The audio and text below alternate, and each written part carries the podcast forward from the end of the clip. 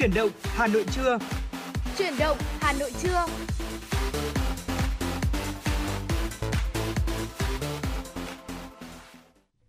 Xin kính chào quý vị thính giả và chào mừng quý vị thính giả đến với chương trình Chuyển động Hà Nội trưa nay cùng với Tuấn Kỳ và Thu Thảo. Vâng thưa quý vị thính giả, chương trình của chúng tôi đang được phát trực tiếp trên tần số FM 96 MHz của Đài Phát thanh và Truyền hình Hà Nội và đang được phát trực tuyến trên website hanoionline.vn thưa quý vị. Thu Thảo xin được mến chào quý vị thính giả. Vậy là nhạc hiệu quen thuộc của chủ động Hà Nội trưa đã vang lên và chúng ta lại cùng nhau đồng hành trong 120 phút của chủ động Hà Nội trưa nay.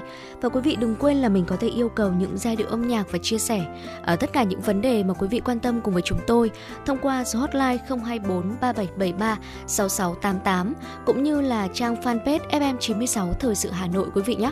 Chúng tôi hy vọng rằng là trong 3 khung giờ phát sóng quen thuộc của chủ động Hà Nội thì ờ, chúng ta có thể chia sẻ những vấn đề cùng với nhau và bên cạnh đó là chúng tôi có thể đáp ứng được tất cả những yêu cầu âm nhạc của quý vị thính giả đến với chuyển động Hà Nội.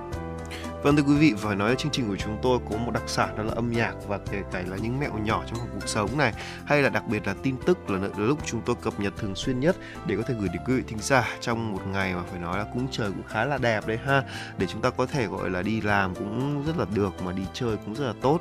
Tuy nhiên thì sáng nay sẽ có một dự đã có một cái dự báo là trời sẽ mưa rồi. Ừ. Cho nên là quý vị thính giả thân mến là nếu như mà chúng ta đã buộc phải đi ra ngoài thì đừng quên là áo mưa này uh, nếu vị thính giả nào mà đang uh, gọi là đi cận giống như Tuấn Kỳ thì đừng quên là hãy có một chiếc mũ bảo hiểm mà có tính năng là có một cái kính ấy để có thể gọi là che chắn khuôn mặt của mình để có thể tránh mưa nha.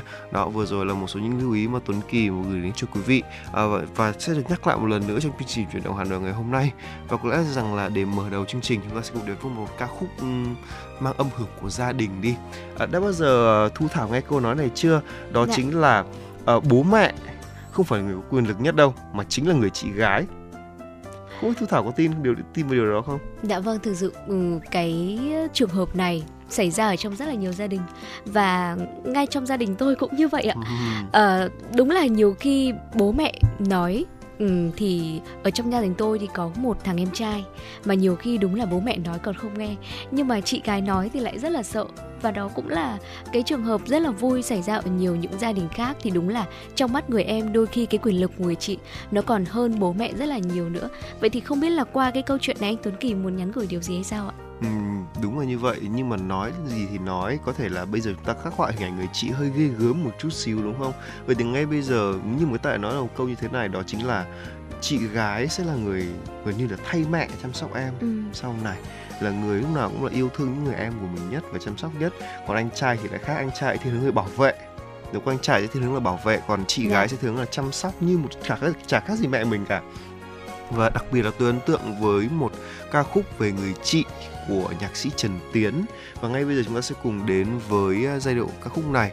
Ca khúc mang tên là chị tôi được thể hiện bởi thành nghiệp do nhạc sĩ Trần Tiến sáng tác. Xin mời quý vị thính giả cùng thưởng thức ca khúc này trước khi đến với những phần tiếp theo của chuyển động Hà Nội.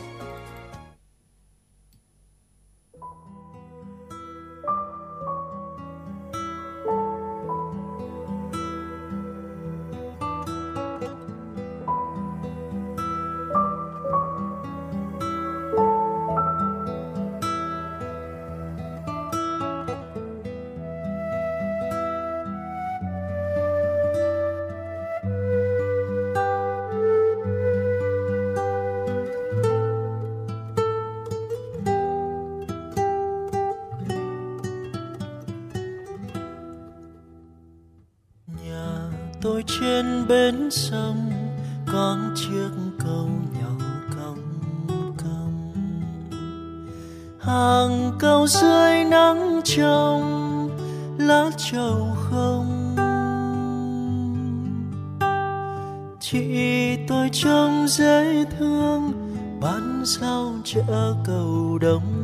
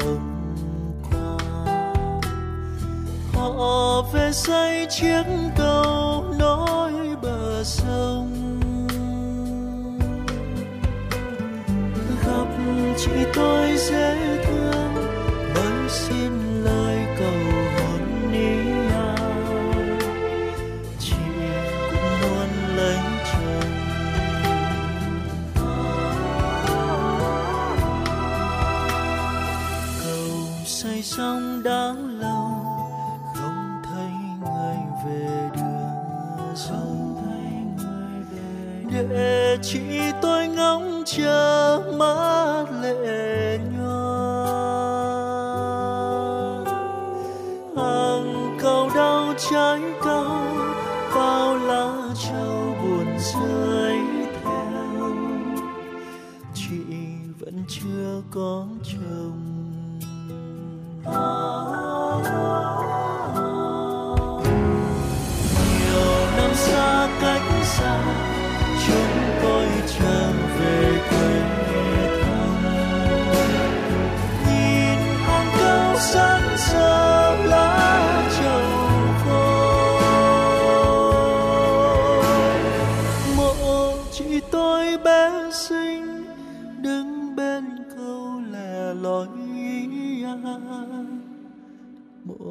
người chưa có chồng. Mộ người chưa có chồng.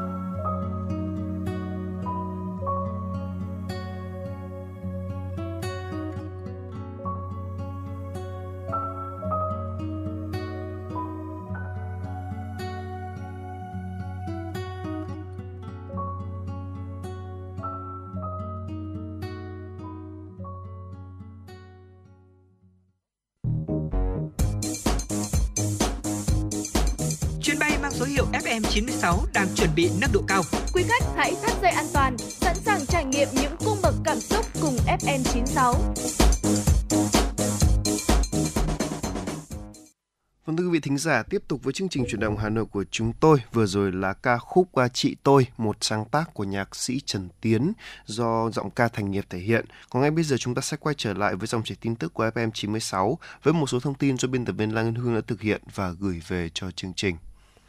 Quý vị thân mến, để hạn chế tình trạng livestream tràn lan các nội dung xấu độc, Bộ Thông tin và Truyền thông đã đề xuất biện pháp ngừng cung cấp Internet đối với các đối tượng thực hiện hành vi này. Theo đại diện Cục Phát thanh Truyền hình và Thông tin Điện tử, hiện nay việc sử dụng livestream trên mạng xã hội rất phổ biến và trong đó có những đối tượng đã sử dụng việc livestream để tuyên truyền chống phá đảng và nhà nước, đưa thông tin sai sự thật, xúc phạm cá nhân tổ chức. Theo đề xuất, các doanh nghiệp cung cấp dịch vụ viễn thông Internet sẽ từ chối cung cấp hoặc tạm ngừng cung cấp dịch vụ đối với người dùng đăng tải thông tin vi phạm pháp luật trên mạng. Bên cạnh đó, thực hiện việc ngăn chặn gỡ bỏ các nội dung dịch vụ, ứng dụng vi phạm chậm nhất không quá 24 giờ kể từ khi nhận được yêu cầu của Bộ Thông tin và Truyền thông, báo cáo kết quả và có những biện pháp tiếp theo. Thưa quý vị, vàng giảm mạnh xuống thấp nhất 4 tuần, kết thúc ngày 9 tháng 8, giá vàng miếng SJC ở các cửa hàng lớn tại Hà Nội niêm yết từ 66,65 đến 67,25 triệu đồng trên một lượng mua và bán, giảm 50.000 đồng mỗi chiều so với thời điểm mở cửa phiên. Chênh lệch giữa hai chiều mua và bán ở mức duy trì là 600.000 đồng. Còn giá vàng nhẫn hiện niêm yết ở mức là 56 đến 56,95 triệu đồng trên một lượng mua bán chênh lệch hai chiều mua và bán của vàng miếng là 950.000 đồng. À, mỗi lượng vàng miếng đắt hơn vàng nhẫn là 10,3 triệu đồng. Còn với vàng thế giới trên Kitco sáng nay đạt 14,6 đô la Mỹ trên một ounce, giảm tiếp 10 đô la Mỹ so với hôm qua. Quy đổi theo tỷ giá đô la Mỹ chưa thuế phí, giá vàng thế giới đang rẻ hơn giá vàng SJC trong nước khoảng 11,4 triệu đồng trên một lượng. Thưa quý vị, Hà Nội sắp di rời 9 cơ sở sản xuất ra khỏi nội đô. 9 cơ sở nhà đất sẽ phải di rời, bao gồm công ty in báo Nhân dân tại số 15 Hàng Tre, công ty trách nhiệm hữu hạn một thành viên in báo Hà Nội mới tại số 35 Nhà Trung, quận Hoàn Kiếm, nhà máy bia Hà Nội tại 183 Hoàng Hoa Thám, quận Ba Đình, công ty trách nhiệm hữu hạn một thành viên thuốc lá Thăng Long tại số 235 Nguyễn Trãi, công ty trách nhiệm hữu hạn một thành viên in và thương mại thông tấn xã Việt Nam tại số 70 trên 342 đường Khương Đình, quận Thanh Xuân, nhà máy xe lửa Gia Lâm tại số 551 Nguyễn Văn Cử, tổng kho xăng dầu Đức Giang tại số 26 phố Đức Giang, quận Long Biên, công ty trách nhiệm hữu hạn một thành viên nhà xuất bản nông nghiệp tại số 167 trên 6 phố Phương Mai, quận Đống Đa, Viện Hóa học Công nghiệp Việt Nam tại phường Phúc Diễn, quận Bắc Từ Liêm. Theo Sở Tài nguyên và Môi trường Hà Nội, những cơ sở nhà đất này do các doanh nghiệp đang quản lý, sử dụng không phù hợp quy hoạch phải di rời thuộc thẩm quyền quy hoạch của chính phủ về sắp xếp lại và xử lý tài sản công. Kế hoạch di rời các cơ sở này trong vòng 5 năm kể từ khi Ủy ban nhân dân thành phố phê duyệt danh mục. Thưa quý vị, mới đây, cơ quan cảnh sát điều tra công an quận Tây Hồ tiếp nhận đơn tố giác của anh NTK sinh năm 2005 trú tại quận ờ, trú tại Kim Mã, quận Ba Đình, Hà Nội về việc ngày 4 tháng 8 năm 2023, anh Ca bị một nhóm các thanh niên dùng dao chém gây thương tích tại địa chỉ số 10 Vũ Tuấn Chiêu, phường Nhật Tân, tại quận Tây Hồ, Hà Nội. Sau khi tiếp nhận đơn, đội cảnh sát hình sự công an quận Tây Hồ đã phối hợp với công an các phường Nhật Tân khẩn trương tiến hành xác minh, điều tra. Cùng ngày, các lực lượng nghiệp vụ công an quận Tây Hồ đã nhanh chóng xác định đưa ra 6 đối tượng và thực hiện hành vi gây thương tích cho anh Ca về việc bao gồm DVDQ sinh năm 2006, NVT sinh năm, năm 2005, NDP sinh năm 2005, LKD sinh năm 2006, ở DQH sinh năm 2006, NTD sinh năm 2006 cùng Nam Từ cùng trú tại quận Nam Từ Liêm Hà Nội. Ba trong số đối tượng trên đều là học sinh. Tại các Tại cơ quan công an, các đối tượng đã khai nhận về hành vi phạm tội, nguyên nhân xuất phát từ mâu thuẫn cá nhân. Đến ngày 4 tháng 8 năm 2023, các đối tượng đã sử dụng dao chém gây thương tích cho anh ca, tiến hành trưng cầu giám định à, pháp y thương tích sơ bộ của anh ca, xác định tỷ lệ tổn thương sức khỏe là 4% cơ quan cảnh sát điều tra công an quận Tây Hồ ra quyết định khởi tố vụ án, quyết định à, tạm giữ hình sự đối với 6 đối tượng về hành vi cố ý gây thương tích và tiếp tục điều tra, củng cố tài liệu chứng cứ để xử lý nghiêm các đối tượng theo quy định của pháp luật. Và thưa quý vị, vừa rồi là một số thông tin đầu tiên trong à, khung giờ chuyển động Hà Nội trưa nay mà Tuấn Kỳ và Thu Thảo muốn chuyển tới quý vị thính giả. còn ngay bây giờ chúng ta sẽ cùng tiếp tục quay trở lại với không gian âm nhạc. Vừa rồi tôi có nhận được một yêu cầu âm nhạc của một vị thính giả có đôi số điện thoại là 28 muốn lắng nghe ca khúc à, Bỏ em vào ba lô của Tân Trần. Ngay sau đây xin mời quý vị thính giả cùng thưởng thức ca khúc này trước khi đến với những phần tiếp theo của chương trình chuyển động Hà Nội cùng với Tuấn Kỳ và Thu Thảo.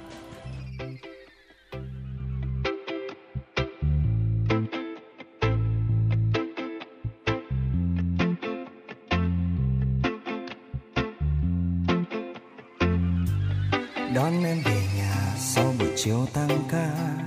Đoạn đường vẫn thế, sao hôm nay xa quá? Rồi bỗng nhiên em không muốn về nhà. Rồi bỗng nhiên anh cũng muốn đi xa. Mình sống giữa lòng hà nội nhộn nhịp em ơi. Mà đôi khi thấy lòng mình chơi vơi. Dòng người đã biến đôi khi khiến ta rối bời. Hay là cứ theo anh mình đi đến nơi? Bỏ em vào ba lô, đưa em ra khỏi thủ đô. Mình cùng rời thành phố, tránh những làn khói ô tô. Xây một căn nhà gỗ, ở mái xa tận ngoài ô. Vứt hết những bao tố, giữa chốn hà nội đông đúc số bồ. Gạt bỏ muôn phiền đằng sau, mình sống như là đèn vô. Về mình nuôi thêm cá, buồn quá mình trồng thêm rau. Anh chẳng ngại điều gì đâu nước mắt mình tự mình lau. Tình cảm dù trước dù sau, chỉ cần được có nhau.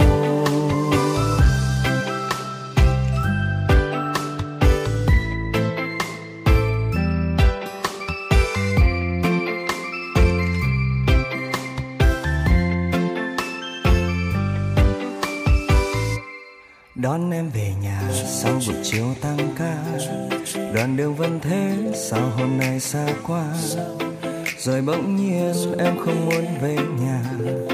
Rồi bỗng nhiên anh không muốn đi xa. Mình sống giữa lòng hà nội nhộn nhịp em ơi. Mà đôi khi thấy lòng mình chơi vơi. Dòng người đạo điên đôi khi khiến ta rối bời. Hay là cứ theo anh mình đi đến nơi. Bỏ em vào ba lô, đưa em ra khỏi thủ đô mình cùng rời thành phố, tránh những làn khói ô tô. Xây một căn nhà gỗ, ở mái xa tận ngoài ô. Vứt hết những bao tố giữa cho hà nội đông đúc số bồ gạt bỏ muôn phiền đằng sau, mình sống như là đèn vâu. Về mình nuôi thêm cá, buồn quá mình trồng thêm rau. Anh chẳng ngại điều gì đâu, nước mắt mình tự mình lau. Tình cảm dù chắc dù sau, chỉ cần được có nhau.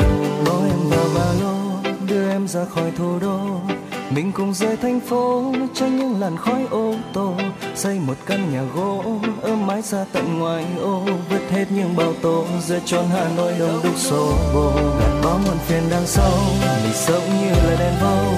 Về mình nuôi thêm cá buồn quá mình chẳng thêm rau. Anh chẳng ngại điều gì đâu, nước mắt mình tự mình lau tình cảm dù chắc dù sau, chỉ cần được có nhau. Chỉ cần được có nhau.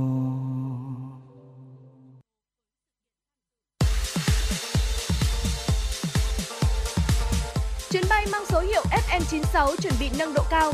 Quý khách hãy thắt dây an toàn, sẵn sàng trải nghiệm những cung bậc cảm xúc cùng FM96.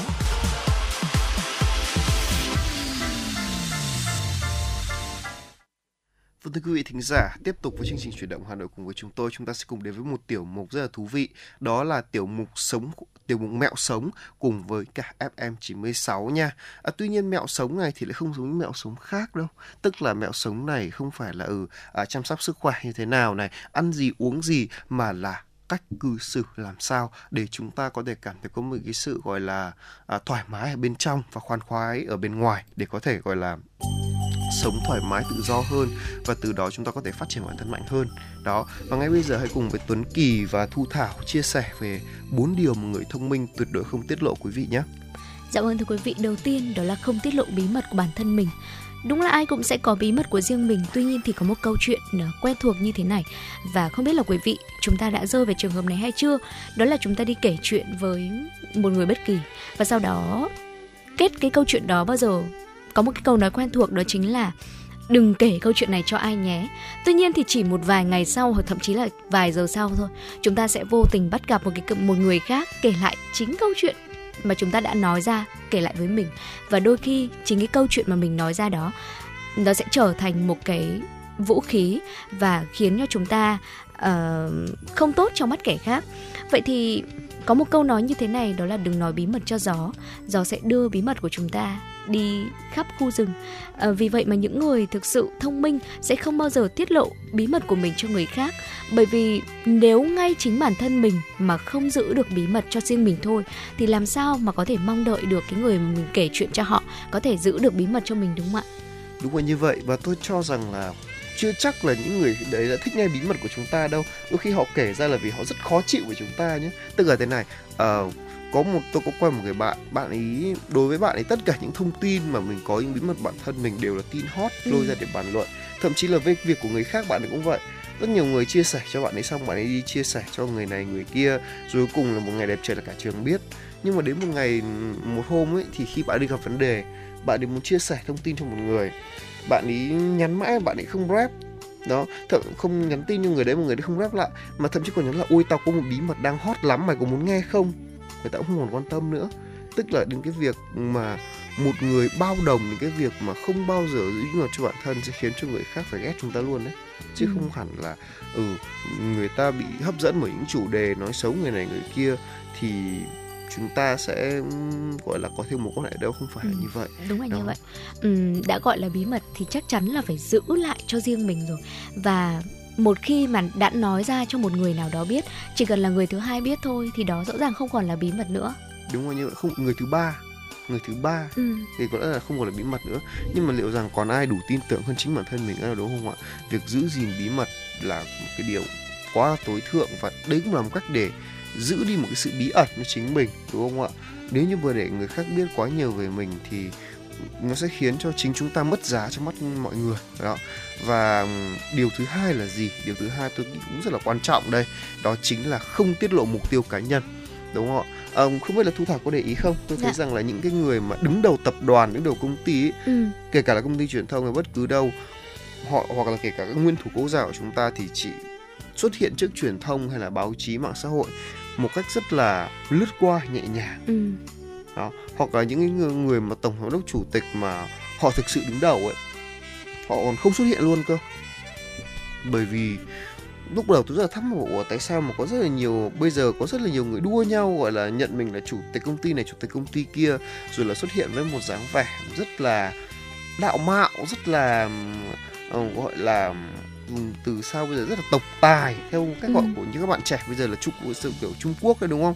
Tuy nhiên ấy thì ờ, tại sao tại sao lại những người mà thành công thật sự họ lại quyết định là chọn ẩn bởi vì là nếu như mà họ xuất hiện trước truyền thông ấy với cái ánh hào quang của truyền thông với cái ánh nháy của máy ảnh họ sẽ vô tình tiết lộ ra những bí mật và vô tình tiết lộ ra mục tiêu của cá nhân ừ. và với sự chú ý của truyền thông liệu rằng họ có yên ổn để thực hiện mục tiêu đó không đó ừ. cho nên là họ chỉ âm thầm và họ sẽ chờ một cái cơ hội nào đó thật là tuyệt vời để họ có thể bứt phá được chính cái mục tiêu mà mình đã đặt ra thôi. Đúng, tôi nghĩ là thêm một nguyên nhân nữa là họ còn còn tránh cơ.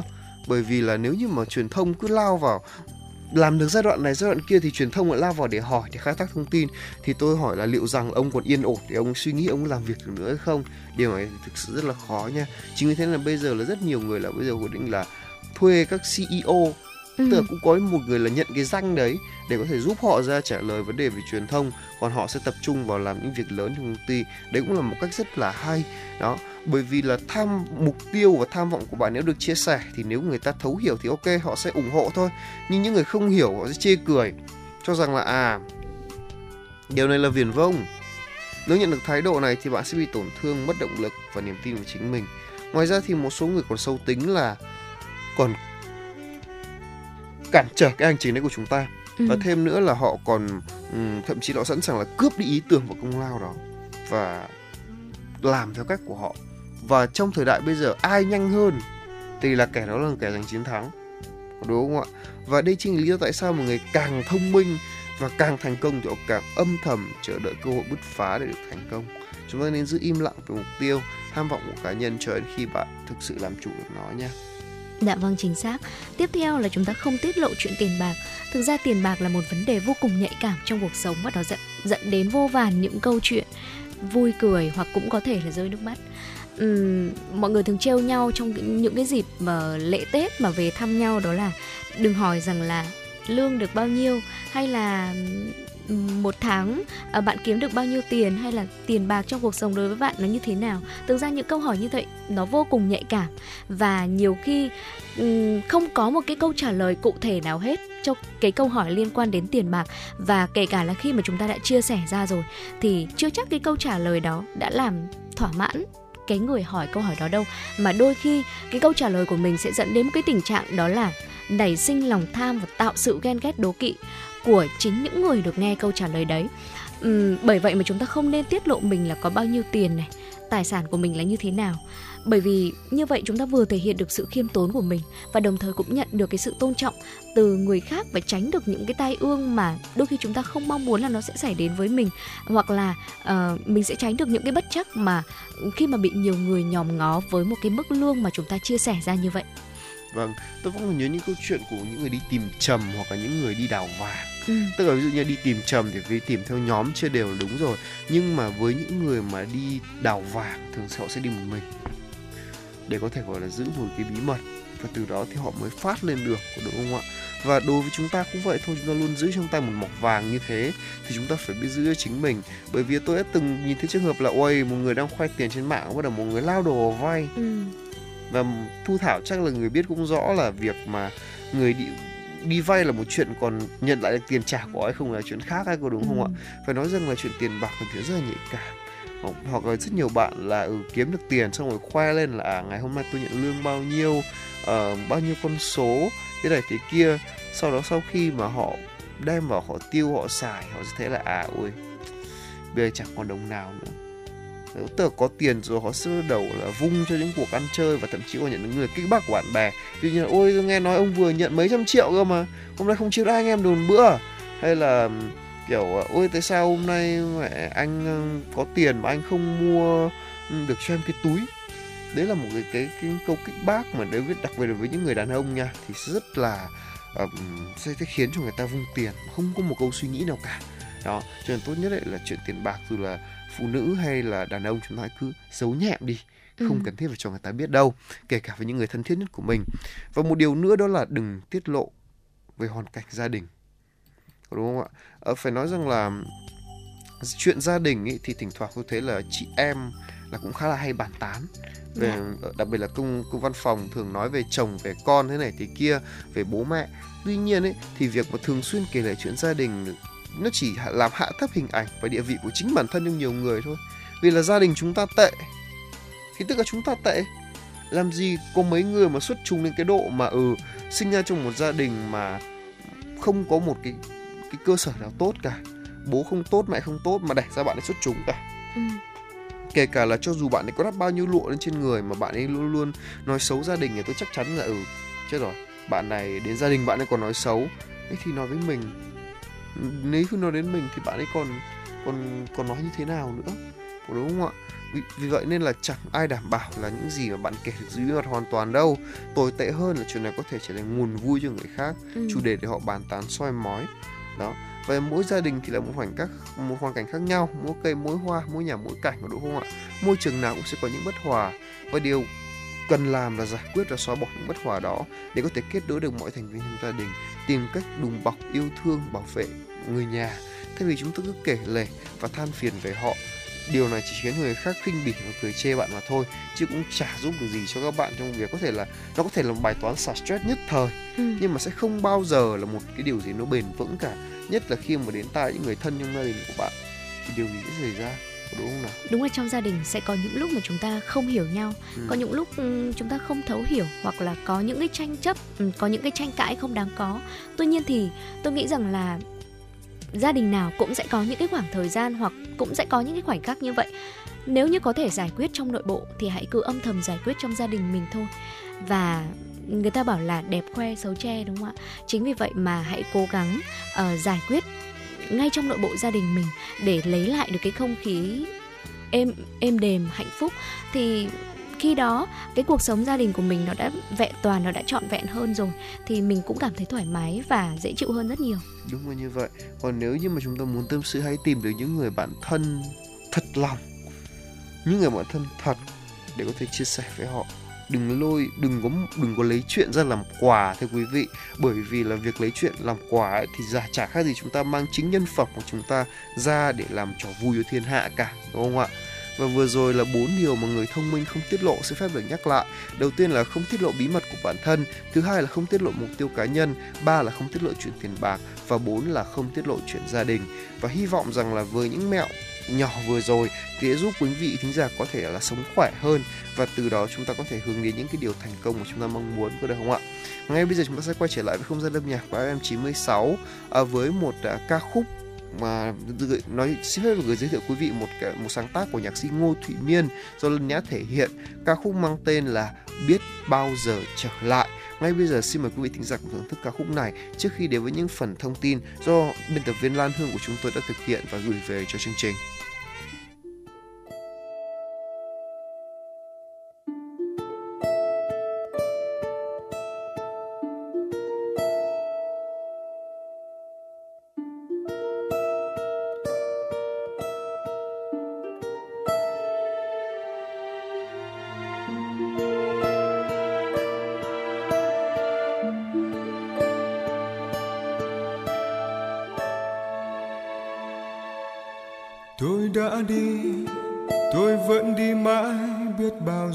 Trở lại. Sài gòn ơi, sao em còn mãi trong tim tôi? Ôi những con đường ngày nào còn nghe lá rơi, nụ cười còn tươi nét môi hay áo màu phai úa rồi. Tôi đã đi, tôi vẫn đi mãi biết bao giờ trở lại. Hỏi lòng nhau cơn mưa nào xóa đi thương đau. Bao tháng năm dài, miệt mài đời như khói sương. Nghìn trùng dòng sông vẫn vương để nhớ thương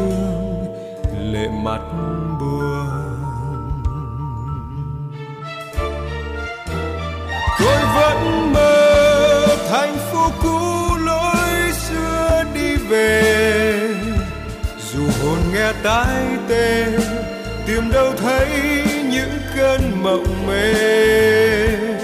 Một ngày nào đó, như cánh chim bạt gió, có nghe mùa thu qua, xót xa tình phồn pha. Tôi vẫn tin, tôi vẫn tin mãi sẽ có ngày trở lại để cùng em dòng chơi tìm những cánh sao rơi cho tiếng hát buồn. Ngày nào nhịp vang phố vui, nụ cười về trên nét môi. Hạnh phúc tôi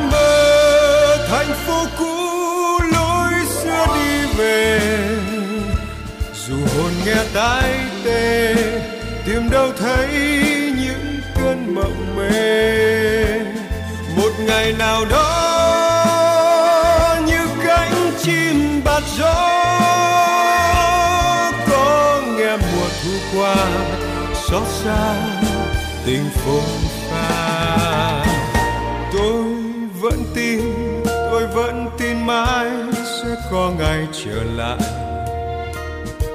Để cùng em dòng chơi tìm những cánh sao rơi.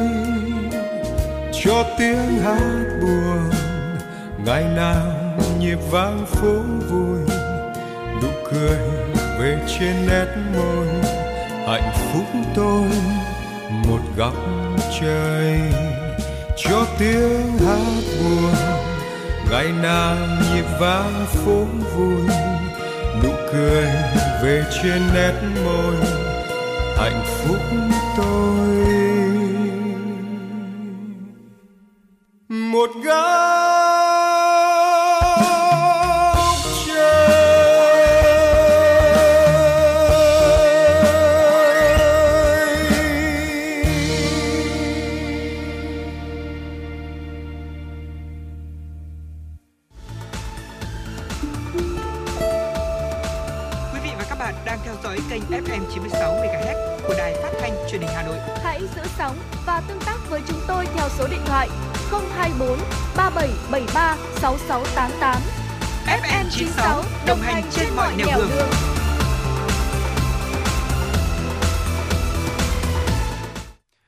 Vị thính giả, tiếp tục với chương trình chuyển động Hà Nội cùng với Tuấn Kỳ và Thu Thảo.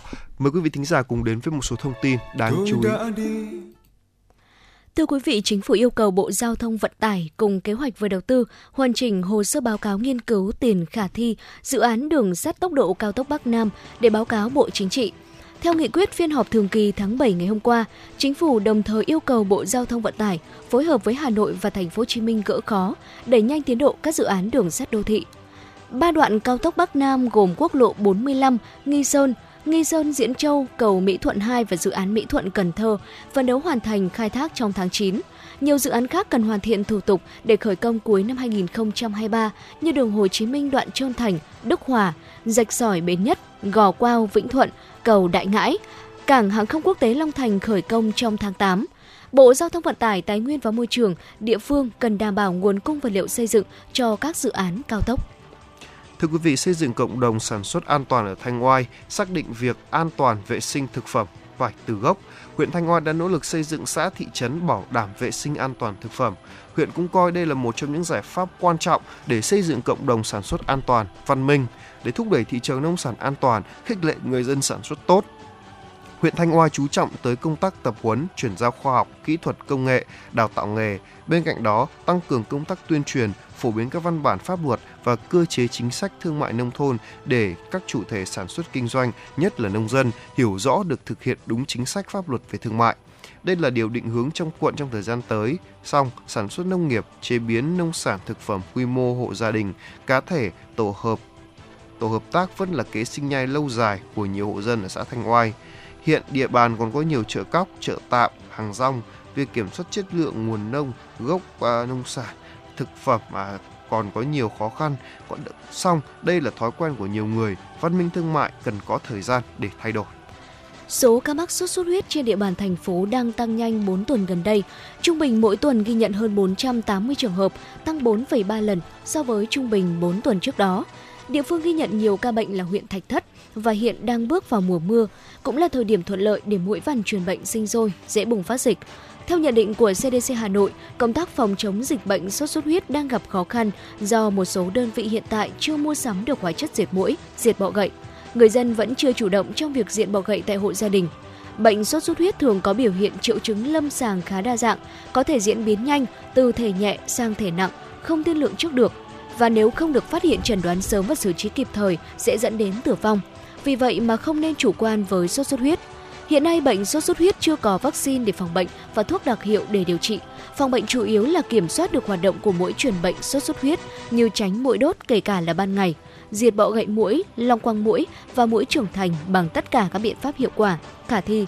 Đồng thời thường xuyên vệ sinh cảnh quan, môi trường sống để loại bỏ các ổ chứa nước động là điểm sinh sản của mũi ở trong và ngoài nhà khi phát hiện các dấu hiệu nghi ngờ mắc bệnh sốt xuất huyết, cần đến ngay cơ sở y tế để được khám, chẩn đoán và điều trị phù hợp.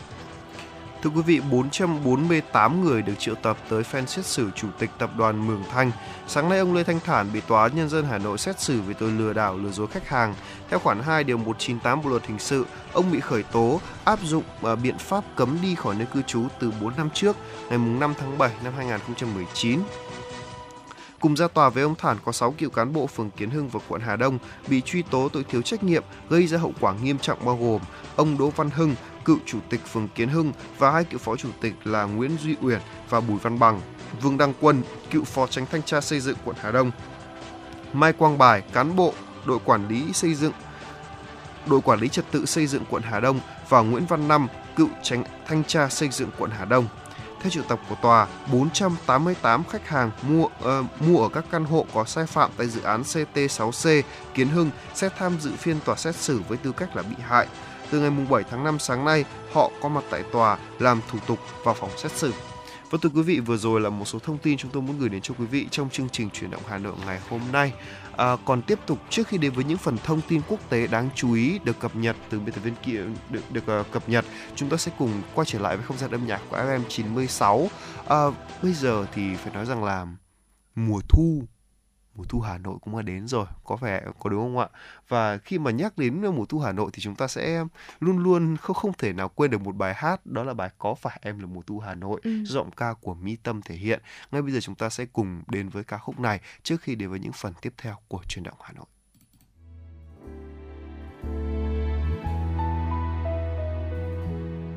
Tháng 8 mùa thu lá rơi vàng từ độ người đi, thương nhớ âm thầm. Có phải em là mùa thu hà nội? Tuổi phong sương ta cũng gắng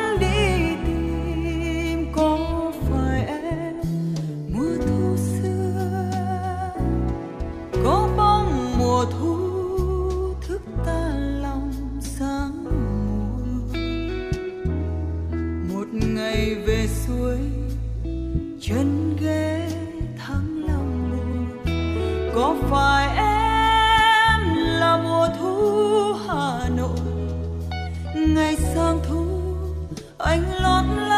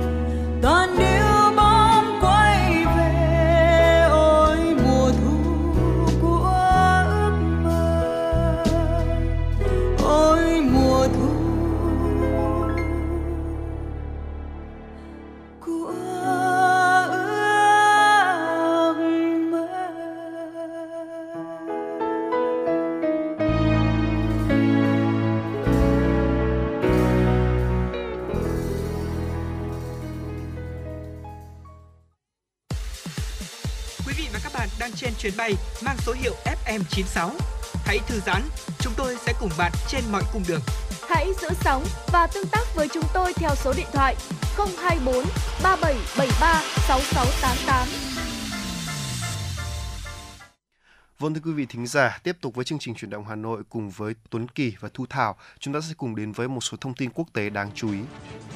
Thưa quý vị, Tổ chức Y tế Thế giới ngày hôm qua cho biết đang theo dõi một biến thể virus SARS-CoV-2, trong đó có biến thể EG5 đang lan rộng ở Mỹ và Anh. Theo Tổng Giám đốc WHO Tedros, nguy cơ xuất hiện một biến thể nguy hiểm hơn có thể dẫn đến sự gia tăng đột ngột về số ca mắc và tử vong. Ông cũng cho biết WHO dự kiến công bố một báo cáo đánh giá rủi ro về biến thể này ngay trong ngày hôm nay và cơ quan này cũng đã ban hành một bộ khuyến nghị cho đại dịch COVID-19, trong đó kêu gọi các quốc gia báo cáo liên tục dữ liệu về COVID-19, đặc biệt là dữ liệu về tỷ lệ tử vong, các ca mắc bệnh và đồng thời tiếp tục tiêm vaccine phòng bệnh. Thưa quý vị, giữa lúc tình trạng thất nghiệp cao kỷ lục, nhiều đại học ở Trung Quốc muốn tìm cách gian lận để tỷ lệ có việc làm của sinh viên đẹp đẽ hơn thực tế. À, theo China Commons, tạp chí do hãng thông tấn Tân Hoa Xã điều hành, các trường đang yêu cầu sinh viên báo cáo việc làm tạm thời hoặc việc làm linh hoạt để thể hiện tình trạng việc làm. Các phương tiện truyền thông khác cũng đưa ra nhiều tin là nhiều trường đại học buộc sinh viên tốt nghiệp làm giả hồ sơ hoặc nói dối tình trạng à, làm việc việc làm của mình. Có trường tự đi ký hợp đồng với sinh viên để có dữ liệu, một số khác thì bịa ra dữ liệu để làm cho con số việc làm trông đẹp hơn chục lần so với thực tế. Cùng đó, thị trường xuất hiện dịch vụ đóng dấu có trả phí cho doanh nghiệp cung cấp để làm giả giấy tờ làm việc theo nhật báo của thanh niên Bắc Kinh. Trước thông tin trên, Bộ Giáo dục và Bộ Giáo dục của Trung Quốc đã đề cử các đoàn thanh tra đặc biệt lên toàn quốc để điều tra. Họ cho biết sẽ xử phạt với những trường hợp gian dối, ngụy tạo dữ liệu. Các trường đại học được yêu cầu là không ép buộc sinh viên tốt nghiệp ký thỏa thuận việc làm hay là hợp đồng lao động dưới bất kỳ hình thức nào, nghiêm túc trong thống kê và xem xét lại minh chứng việc làm của từng sinh viên, xác minh dữ liệu liên quan đến việc là việc làm linh hoạt. Thưa quý vị, một thông tin đáng chú ý tiếp theo trong buổi trưa ngày hôm nay. Nổ lớn tại nhà máy ở vùng Moscow của Nga. Vụ nổ xảy ra tại nhà máy cơ khí quang học Yagos ở thị trấn Sergiyev Hoses, ngoại ô Moscow.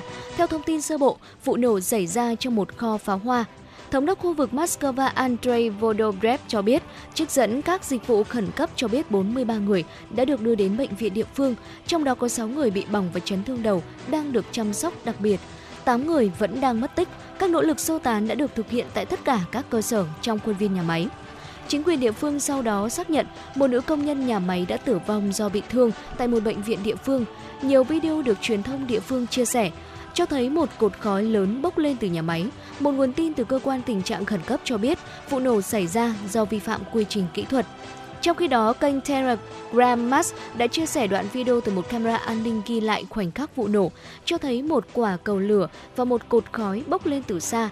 Hãng tin này dẫn lời các nhân chứng cho hay vụ nổ đã làm vỡ cửa sổ của ít nhất là 10 tòa nhà gần đó. Trần nhà ở một số những văn phòng gần đó bị sập. Kênh Telegram của Baza cho biết lực lượng cứu hộ khẩn cấp đã đến hiện trường và giao thông gần nhà máy đã bị phong tỏa. Thưa quý vị, Nhật Bản thúc đẩy các doanh nghiệp tăng lương cho người lao động. Nguyên nhân của yếu tố này là do giá cả hàng hóa, xăng dầu, khí đốt tăng nhanh hơn so với tốc độ tăng trưởng danh nghĩa của các doanh nghiệp. Tuy nhiên, mức độ này dường như không đáng kể khi tiền lương thực tế liên tục giảm trong nhiều tháng gần đây. Chính phủ Nhật Bản đã yêu cầu các doanh nghiệp tích cực tăng lương để hiện thực hóa một chu kỳ tăng trưởng và phân phối mạnh mẽ. Trong cuộc đàm đạo tiền lương vào mùa xuân vừa qua, Liên đoàn Lao động Nhật Bản đã đảm bảo mức tăng lương trung bình trên 3%. Tuy nhiên khó khăn và tăng lương ở các doanh nghiệp nhỏ nơi có đến 70% lao động làm việc. À, tăng lương của doanh nghiệp được xem là có vai trò quan trọng đối với tương lai nền kinh tế Nhật Bản. Thống kê của Tổ chức Hợp tác và Kinh tế cho thấy uh, tiền lương của Nhật chỉ tăng khoảng 5% trong 30 năm qua, thấp hơn nhiều so với các nước thành viên. Với tốc độ này, khó có thể tạo ra một nguồn động lực tăng trưởng mạnh mẽ cho nền kinh tế.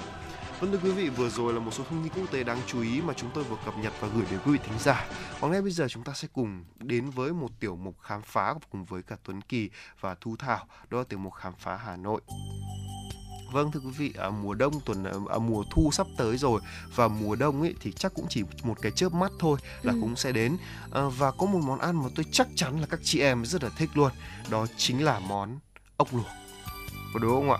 Mùa đông hay là mùa thu trời man mát mà có một bát ốc luộc thì làm gì còn, cái gì bằng nữa có đúng không hả thu thảo Dạ vâng, đúng là ốc là một món ăn vô cùng quen thuộc và được sử dụng rất nhiều trong ẩm thực của người Việt.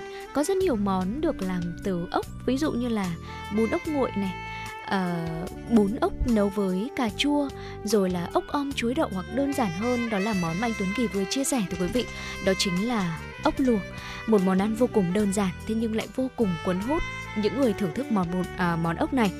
À, chúng ta chỉ cần bỏ và ốc vào nồi luộc cùng với một chút xả thôi và sau đó thì uh, khi ăn chúng ta sẽ dùng tăm hoặc là gai bưởi để khều ra rồi là chấm với nước chấm chua ngọt uh, chỉ như vậy thôi tuy nhiên thì chúng ta lại cảm nhận được một hương vị vô cùng Hà Nội và ngay sau đây trong tiểu mục uh, khám phá Hà Nội ngày hôm nay chúng ta sẽ cùng khám phá về món ăn này quý vị nhé. Ừ. Phải nói rằng là việc mà làm ốc thì chị em nào cũng nên tập làm thứ nhất là việc mua ốc tươi tiết kiệm hơn là việc chúng ta gọi là ra ngoài với gồm bát ốc đỡ sự thật không biết là thu thảo có phải là người thích ăn ốc không tôi cũng là một tín đồ của ốc ừ. tuy nhiên thì để có thể tự tay làm cho mình một món ốc và tự mình thưởng thức thì tôi lại chưa chưa trải qua quy trình này bao giờ ừ. thường thường thì nếu như lựa chọn ăn ốc thì tôi sẽ cùng với những người bạn của mình hoặc là người thân đi ra một quán ốc bất kỳ để mình ăn thôi ừ. Có thể là đấy là một điều khá là tiện và ừ. cũng không cần phải rửa rửa dọn gì cả có đúng không? Tuy nhiên ấy thì nếu chúng ta làm thì sẽ tiết kiệm hơn rất là nhiều và có những cách làm ốc rất là thú vị mà tôi đã, đã từng được học nha. À, ví dụ như là cách sơ chế ốc chẳng hạn. Theo kinh nghiệm dân gian ấy thì nên là ngâm ốc vào trong thau kim loại hoặc là à, thêm thìa muỗng kim loại vào đều được. Tôi vẫn không hiểu tại sao lại phải làm như vậy. Và cho lượng nước vào vừa đủ thêm một vài lát ớt để làm ốc nhả ra chất nhờn và bùn đất nhanh hơn Ngoài ra thì chúng ta hãy ngâm bằng nước vo gạo hoặc là cho bột gạo, bột mì cũng giúp cho làm sạch ốc. Tuy nhiên thì tùy vào loại ốc nha, vì là lần trước tôi thấy ở trên mạng là có một con ốc là ốc gác bếp á, gọi là ốc gác ừ. bếp và chúng ta khi mà chúng ta ngâm mà chúng ta phải ngâm với vani à, hay là ngâm với sữa gì đấy để chúng ta có thể là gọi là con ốc nó thơm hơn và người Hà Nội xưa thì thêm một chút giấm bỗng vào để khử đi cái mùi bùn đất giúp ốc trở nên thơm ngon hơn khi mà luộc hoặc hấp tiếp theo là việc chuẩn bị gia vị luộc và pha nước chấm ốc. Thì đầu tiên là chúng ta phải hiểu là ốc thì có tính hàn, tức là lạnh, theo đông y đó ạ. Vì thế nên là cần phải kết hợp giữa các gia vị cay nóng để luộc à, pha nước chấm như là gừng xả tỏi, ớt để cân bằng âm dương, đồng thời là để khử mùi tanh bùn, giải độc cho món ăn an toàn, bổ dưỡng. Cách luộc thì cũng đơn giản lắm, thu thảo ạ. Chúng ta chỉ cần dùng nước này, hoặc là không dùng nước cũng được ừ. luộc ốc hay là không cần dùng nước nha. Không phải là thu thảo quan sát những người luộc ốc không? Tôi thấy là họ cho một ít nước thôi. Nhưng mà thực ra phải nói như vậy là không khách quan phải gọi là tùy loại ốc.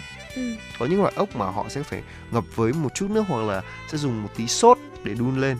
Đúng không ạ? Không biết là thu thảo đoán ốc sốt kiểu gọi là như là sốt uh, me chẳng hạn. Ốc sốt me cũng, cũng có một cái món kiểu rất như vậy ngon, rồi cũng đúng. rất ngon. cũng rất, rất là ngon. nhiều loại sốt được làm cùng với ốc. Ví dụ như sốt me này sốt trứng muối ừ. uh, sốt nước dừa. Đúng là như vậy. Và thường ấy thì họ sẽ không dùng nước đâu. Họ sẽ dùng đúng cái sốt đấy để họ ừ. nấu là con ốc có thể chín rồi. Đó và nếu như mà thích đậm vị thì có thể dùng thêm vị nước ốc khi mà gặp nóng hoặc ra nhiều nước. Chú ý là hãy chọn những cái nồi đế thật là dày nha lót chút gừng xả chanh ở dưới uh, hoặc là lá bưởi cho ốc vào luộc ở lửa nhỏ khi mà ốc bong ra bông mài ra là được. Còn nếu luộc với nước thì cũng chỉ cho một chút thôi. Thêm lá chanh gừng xả ớt là không thể thiếu. Thêm một chút muối vào luộc nữa. À, khi mà nước sôi bùng lên thì sẽ đảo đều. Và khoảng 2 phút thì ốc mở miệng bong vẩy là chín là đã có thể ăn nóng được rồi.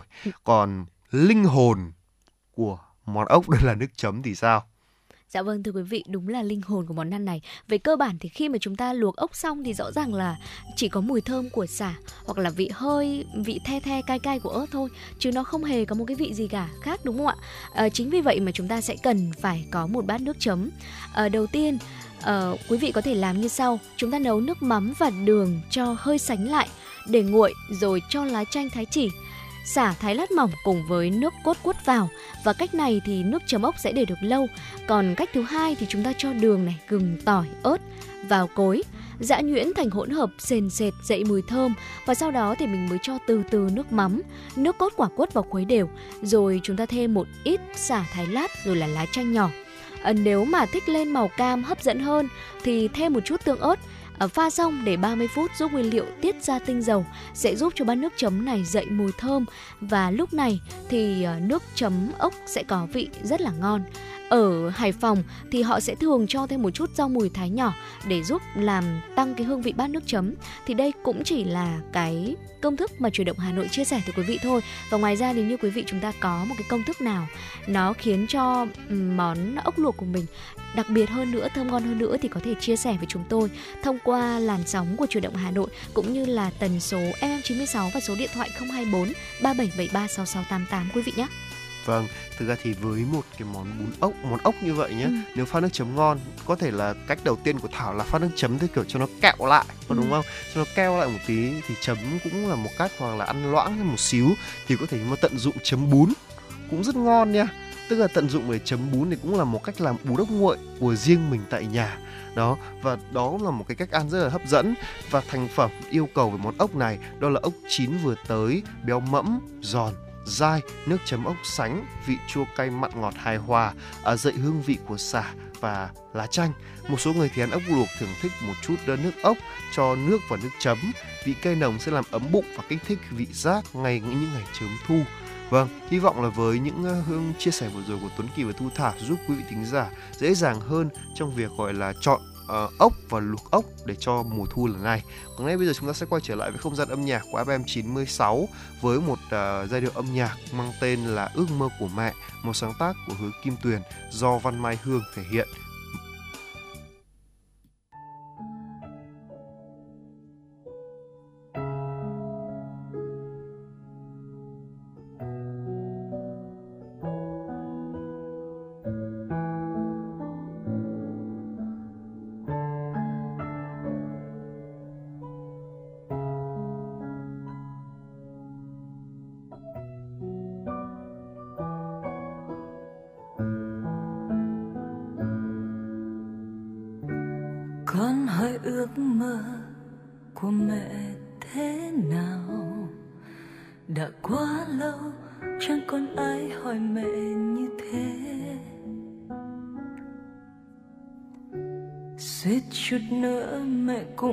Mình từng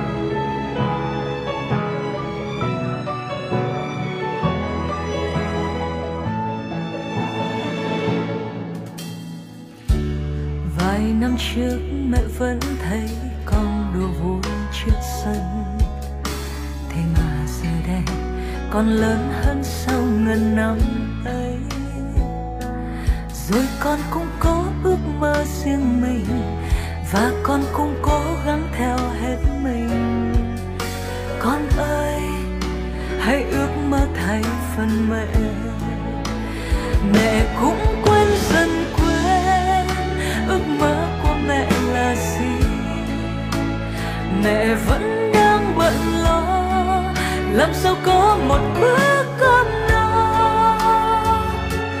ngoài kia thế giới bao la rộng lớn, còn thế giới của mẹ chính là con. Là niềm vui của con, là ngôi nhà, là gia đình. Mẹ chẳng bao giờ tin, bé con của của mẹ ngày ấy vừa chớp mắt vài giây, con đã lớn lớn như thế này. Giờ con đã đứng ngay trước mẹ đây, và con đã chứng minh cho mẹ thấy rằng con đã lớn khôn mẹ vui lòng, mẹ vui lòng. Ước muốn khi xưa mẹ cất lại như một kỷ niệm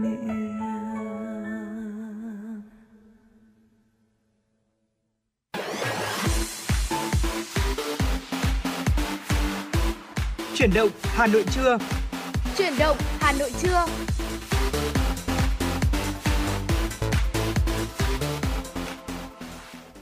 Vâng thưa quý vị thính giả, tiếp tục với chương trình chuyển động Hà Nội của chúng tôi. Bây giờ là khung giờ thứ hai của chương trình này rồi. Và nếu như quý vị thính giả muốn tương tác với chương trình để yêu cầu các ca khúc, những giai điệu âm nhạc thì đừng quên hai kênh tương tác của chúng tôi là số điện thoại 024 3773 6688 quý vị thính giả nhé.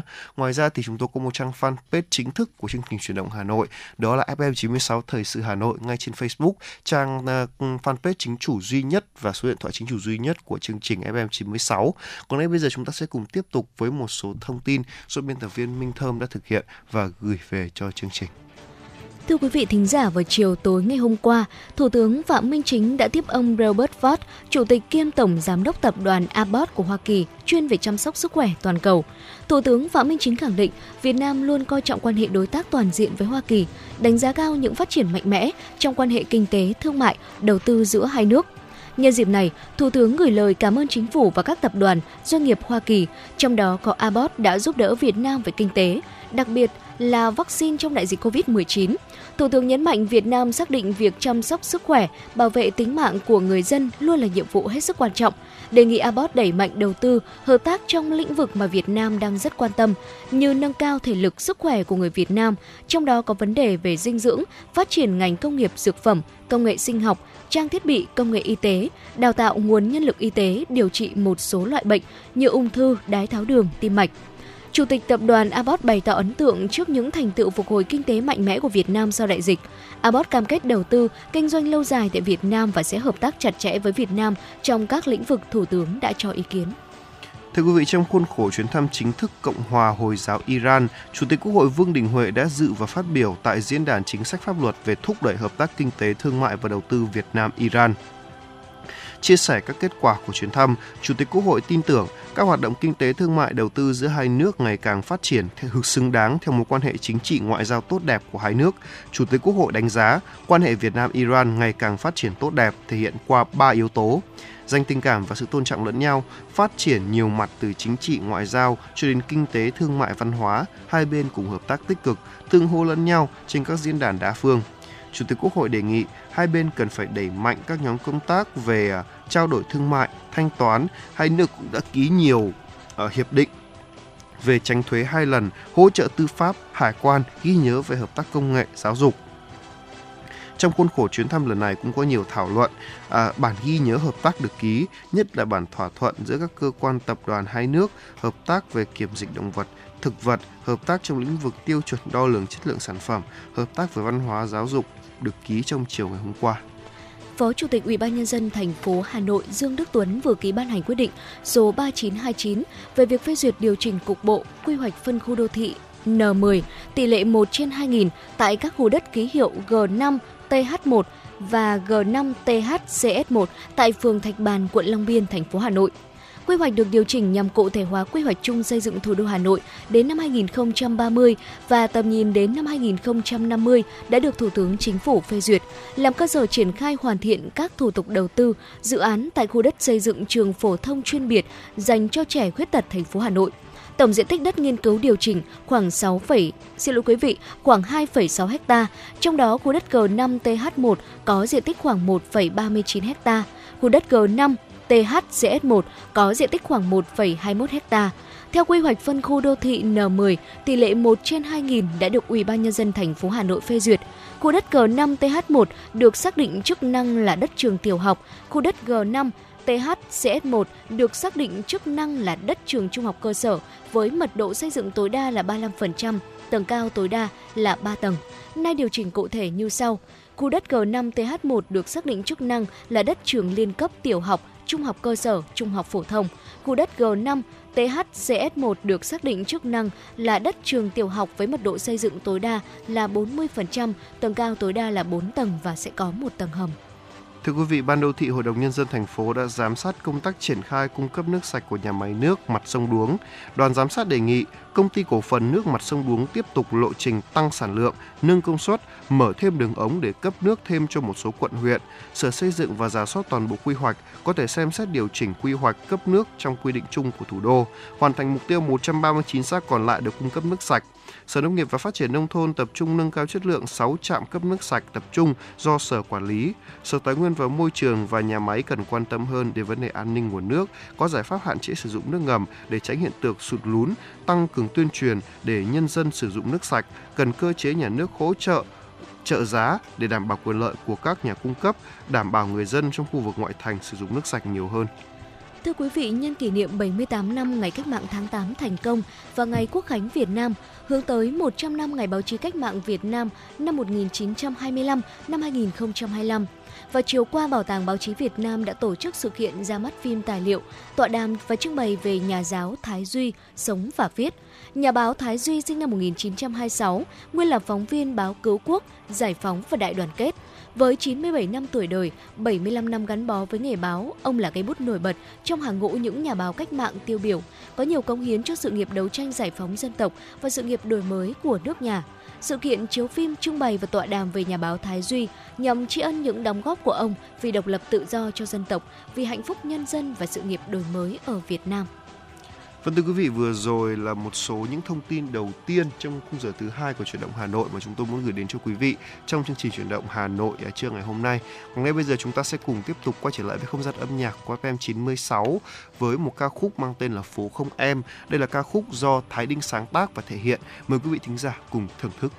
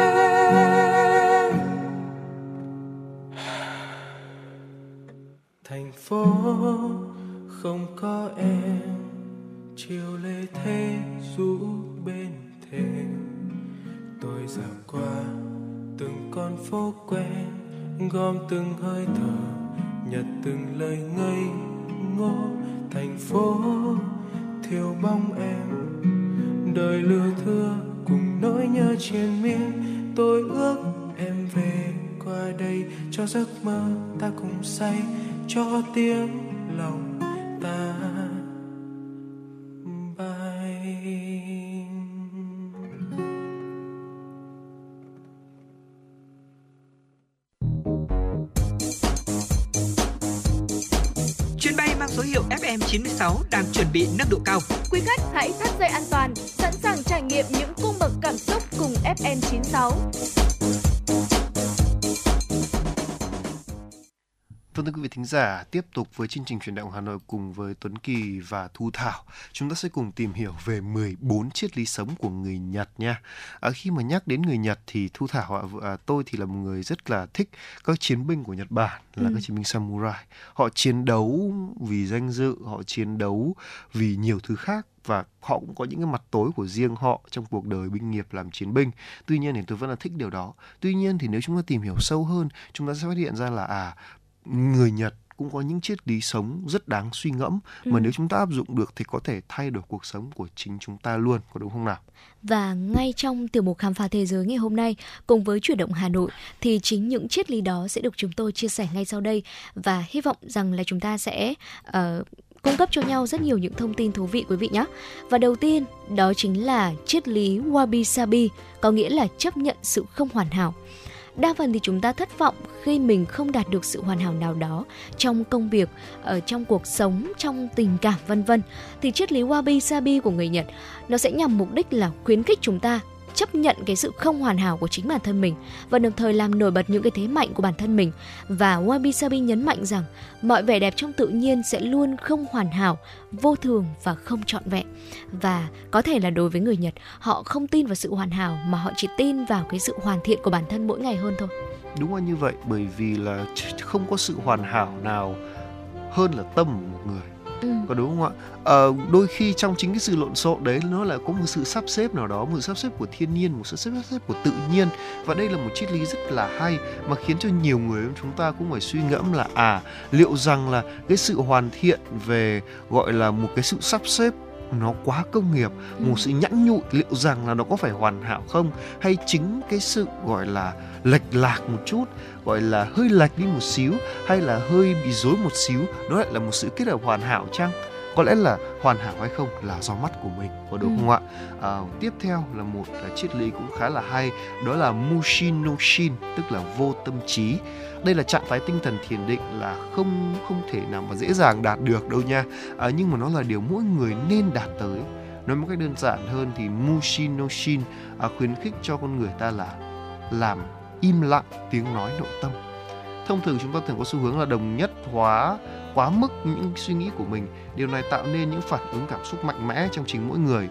Ở mushin no shin ngược lại thì khuyến khích bạn buông bỏ những suy nghĩ và phán đoán để tạo ra một nhận thức thoải mái nơi đầu óc minh mẫn và thư giãn. Dạ đúng vâng không ạ? quý vị. Phải nói rằng là đây tôi đã từng thử thiền thu thảo ạ. Và Ừ. cái điều này để cho mà như là vô tâm trí nhiều người thực sự rất là khó. Tôi đã cố gắng gọi là chặn đi những cái luồng suy nghĩ. trong đầu. Tuy nhiên thì nó dẫn đến một hậu quả. Hãy cứ tưởng tượng là tôi lại có cảm giác nghe hơi đáng sợ một xíu. Ừ. đó là đang có những loài động vật một con những con vật nhỏ nhỏ đang bò trong não mình vậy. Hóa ra đấy là những dòng suy nghĩ của mình không cản được. Đó.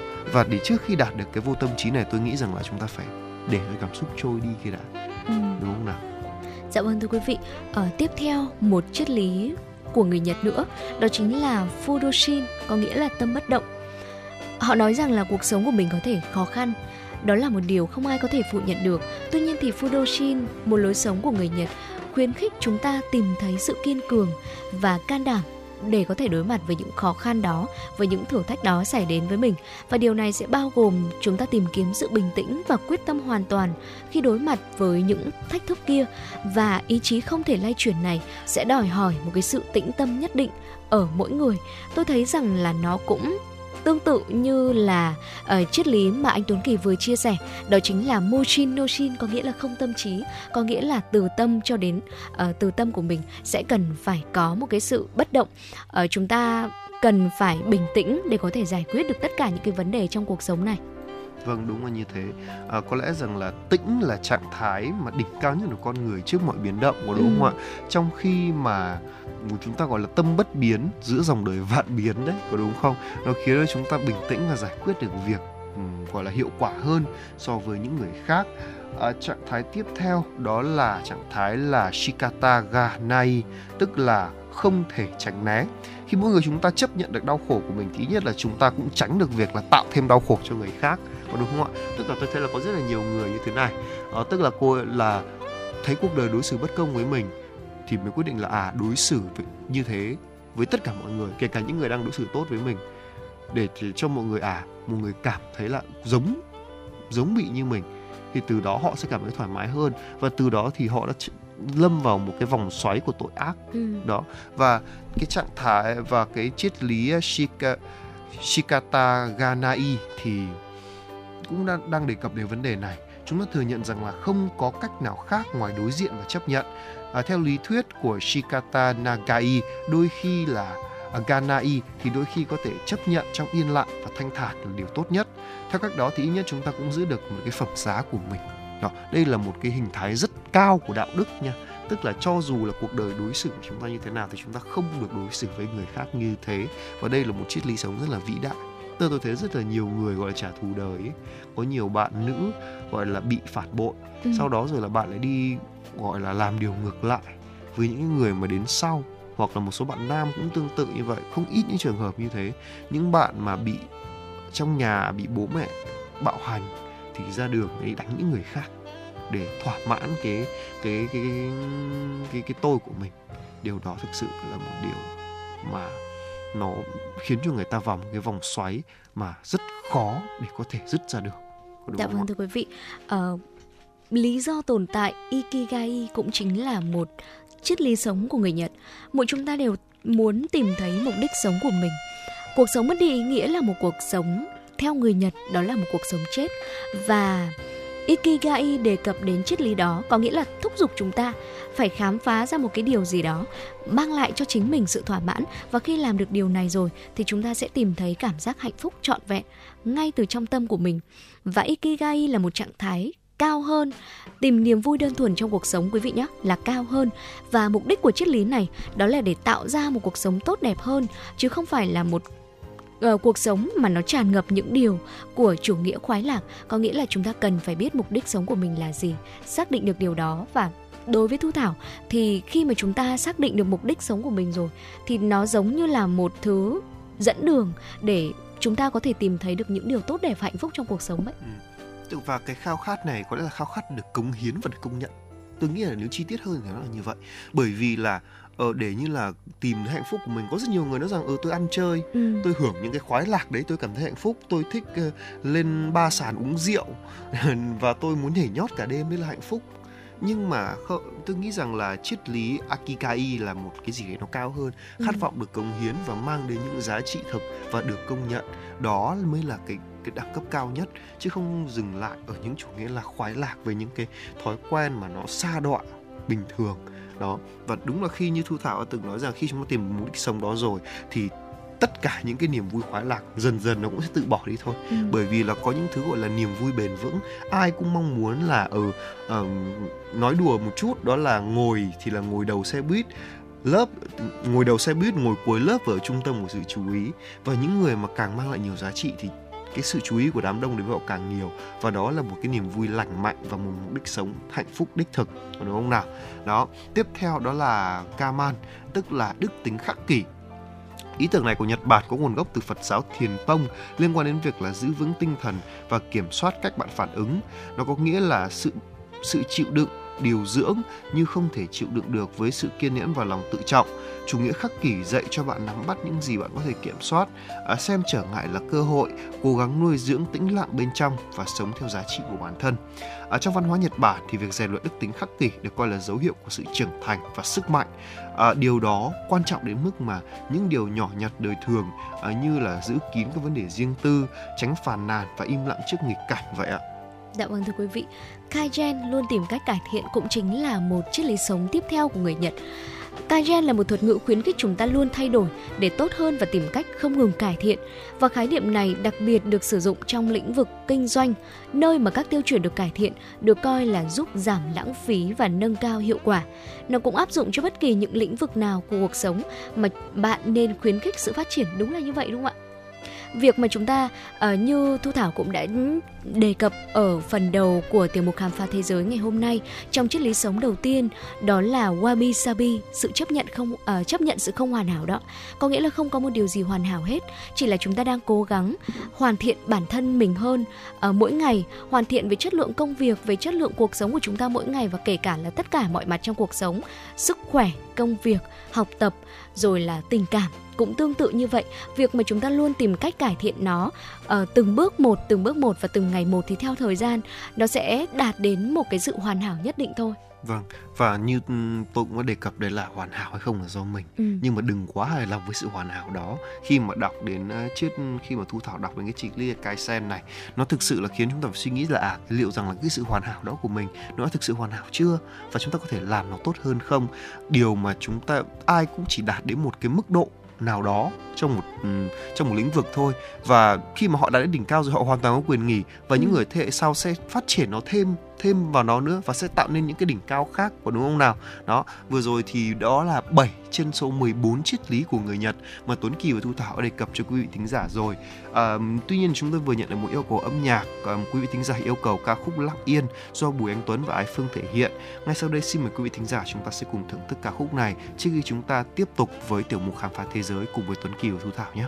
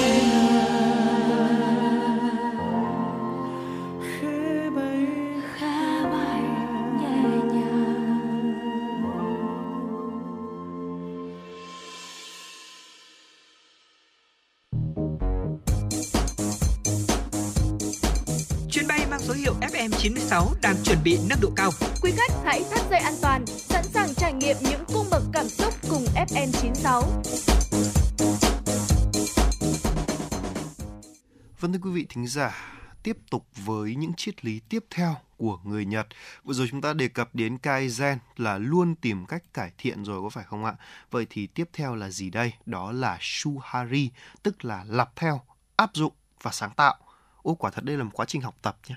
Đây ừ. là phương pháp học luôn đó thưa quý vị. Đây là phương pháp có thể áp dụng dành cho quý vị thính giả nào đang có niềm đam mê là chúng ta tự học, tự khám phá mọi thứ ở trên đời này. Đó, và khái niệm này biểu thị một quá trình đó là trên con đường để chúng ta thành thạo áp dụng một cái gì đó một cách sáng tạo.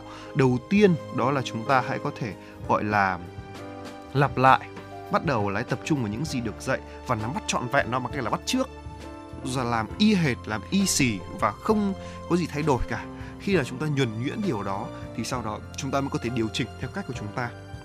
Sau khi chúng ta làm việc khoảng khoảng thận thông thạo nó được khoảng 100 lần từ chúng ta bắt đầu có những cái sự sáng tạo của riêng mình, đó. Sau đó rồi chúng ta mới có thể điều chỉnh điều chỉnh và dựa trên những cái gì sáng tạo dựa trên những nền tảng đã có. Đây là một cách thức gọi là đứng trên vai của người khổng lồ để từ đó chúng ta mới có thể phát triển và vươn cao hơn trong tương lai. À, với cả những cái cách học và ví dụ như là um, chúng ta học cách đọc chẳng hạn hay chúng ta học bất cứ thứ gì áp dụng được những điều này thì chúng ta sẽ có thể gọi là rất nhanh chóng hấp thụ được trí thức của nhân loại đó. Dạ vâng thưa quý vị tiếp theo đó là mono nowhere yêu mến sự vô thường ở triết lý này nhắc nhở mỗi người rằng mọi thứ chỉ tồn tại trong một giới hạn, một thời gian giới hạn thôi. Và thay vì cảm thấy buồn về sự mất mát không thể tránh khỏi, thì chúng ta nên trân trọng thời gian mà chúng ta có. Sự biến chuyển này tượng trưng cho sự trôi qua của thời gian mà không thể tránh khỏi được và do đó phải được đón nhận với sự đánh giá cao. Như phương Tây còn nói là hãy tận hưởng những giờ khắc tốt đẹp nhất của cuộc sống khi còn đang sống đúng là như vậy ạ. Cuộc sống này rất vô thường. Chúng ta không thể biết được là ngày mai nó sẽ diễn biến như thế nào, sẽ có những chuyện gì xảy đến với mình, đúng không ạ? Có thể những người mà ngày hôm nay chúng ta gặp, ngày ngày mai chúng ta với họ không còn là bạn nữa, hoặc chúng ta không còn gặp lại nhau nữa hoặc là có bất cứ những biến chuyển gì xảy ra với cuộc sống của mình trong ngày mai mình không thể biết trước được. Chính vì vậy, ngay từ ngày hôm nay, hãy trân trọng những khoảnh khắc mà mình đang sống thôi. Có những thời điểm, có những thời khắc nào mình trải qua trong ngày hôm nay, hãy ngồi và ngẫm lại và trân trọng từng khoảnh khắc, từng phút giây đó. Bởi vì có thể sang ngày hôm sau hoặc tất cả những ngày tháng sau này chúng ta sẽ không bao giờ lặp lại khoảnh khắc đó nữa. Vâng, ngoài ra thì có một triết lý khác cũng khá là thú vị, đó là motai này, tức là lãng phí quá à, này thì phản truyền tải ra cảm giác tiếc nuối hoặc là lo lắng về một sự lãng phí và đó là khẩu hiệu là giảm thiểu, tái sử dụng và tái chế. Và tại Nhật Bản thì việc áp dụng tối đa một thứ gì đó được coi là cao quý, không chỉ áp dụng cho vật chất đâu, mà đồng thời đồng nghĩa là không nên lãng phí những món quà, tài năng và khả năng của chính bạn. Ở triết lý này thì khuyến khích tất cả chúng ta là có một cuộc sống trọn vẹn hơn và tận dụng mọi cơ hội có thể để có thể phát triển được, có đúng không ạ? Và làm thế nào để chúng và điều này hình như là tôi đã từng bắt gặp rồi ừ. tức là trong khi mà hồi mà tôi vẫn còn à, đọc về Nhật Bản tôi thấy là họ khi mà bát bị vỡ nha ừ. họ sẽ dùng vàng họ sẽ làm nung chảy vàng ra để có thể gọi là sửa lại cái bát này ừ. lúc đó tôi nghĩ ủa sao làm thế để làm gì rảnh ư không nhưng mà khi hoàn thiện rồi nhìn cái bát rất đẹp nhìn cái bát nó có một cái vẻ đẹp mới mà quay trở lại với triết lý đầu tiên của thu thảo nha điều đó nó khiến cho cái bát nó có một cái vẻ đẹp nó khác biệt. Đấy là một cách. Có đúng không ạ? Cách mà chúng ta tận dụng lại những cái gì mà chúng ta kể cả đã đã bị vỡ đúng ừ. không nào? Dạ vâng thưa quý vị. Và một triết lý sống tiếp theo của người Nhật nữa mà chúng tôi muốn chia sẻ trong chuyển động Hà Nội trưa ngày hôm nay đó chính là hãy nghĩ đến người khác. Omoi Jari không ít nghiên cứu đã chỉ ra là một trong những chìa khóa để chúng ta tìm thấy sự bình an trong nội tâm của mình. Nằm ở việc là chúng ta đã làm được bao nhiêu cho người khác. Cái việc mà chúng ta cho đi á khiến chúng ta hạnh phúc.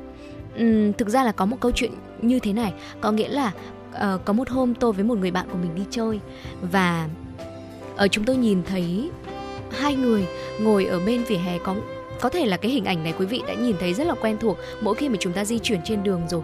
Và họ tiến đến và giơ một chiếc giỏ ra và xin chúng tôi một chút tiền. Và ngay khoảnh khắc đó thì tôi chỉ có một chút tiền lẻ thôi và tôi cũng lấy ra và tôi đặt vào chiếc giỏ đó. Thì bạn tôi có cảnh báo với tôi như thế này đó chính là hãy cẩn thận đấy bởi vì có rất là nhiều người họ chỉ giả ăn xin thôi. Họ là họ là một đường dây uh, câu kết và họ kết hợp lại với nhau để lừa chúng ta tuy nhiên thì trong cái khoảnh khắc đó tôi chỉ đáp lại rằng là nếu như mình đã quyết định cho đi một thứ gì đó thì đừng nghĩ rằng mình sẽ nhận lại được điều gì. Có nghĩa là mình cứ cho đi thôi. Và đừng suy nghĩ quá nhiều đến việc là cái người mà mình cho đó có phải là người tốt hay người xấu họ là người như thế nào. Chỉ cần mình hạnh phúc với việc là mình cho đi như vậy là được rồi.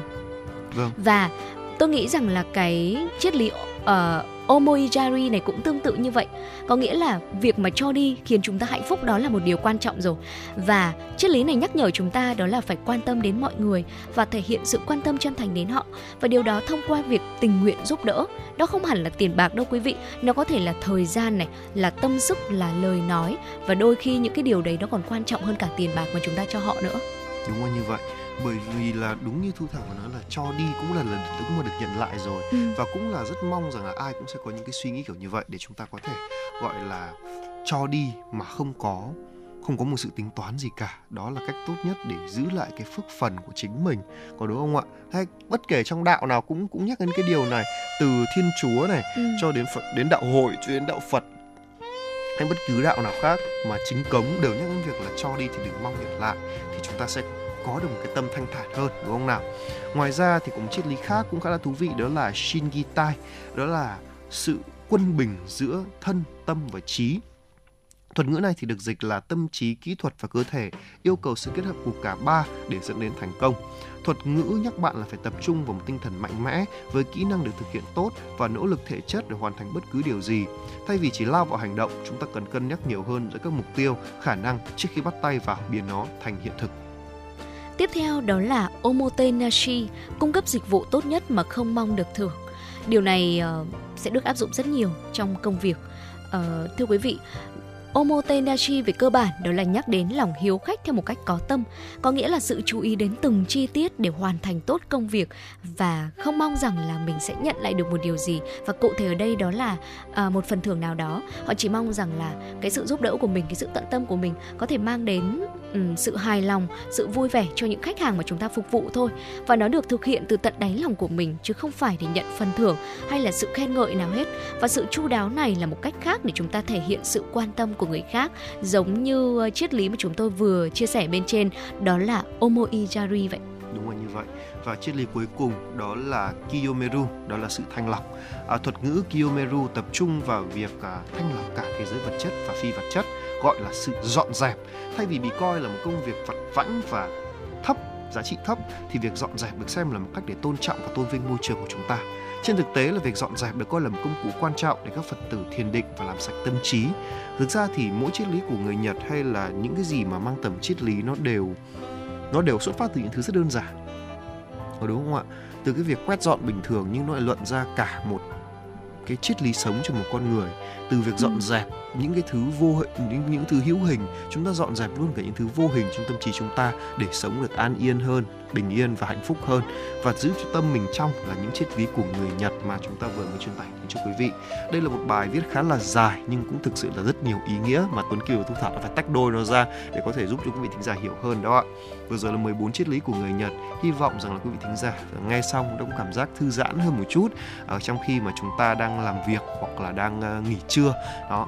Và ngay bây giờ chúng ta sẽ cùng quay trở lại với không gian âm nhạc của FM 96 với một uh, giai điệu âm nhạc à, ca khúc mang tên là Yêu xa do giọng ca của Vũ Cát Tường thể hiện. Xin mời quý vị thính giả cùng thưởng thức ca khúc này trước khi đến với những phần thông tin đáng chú ý tiếp theo do chúng tôi do chúng tôi cập nhật đến với quý vị.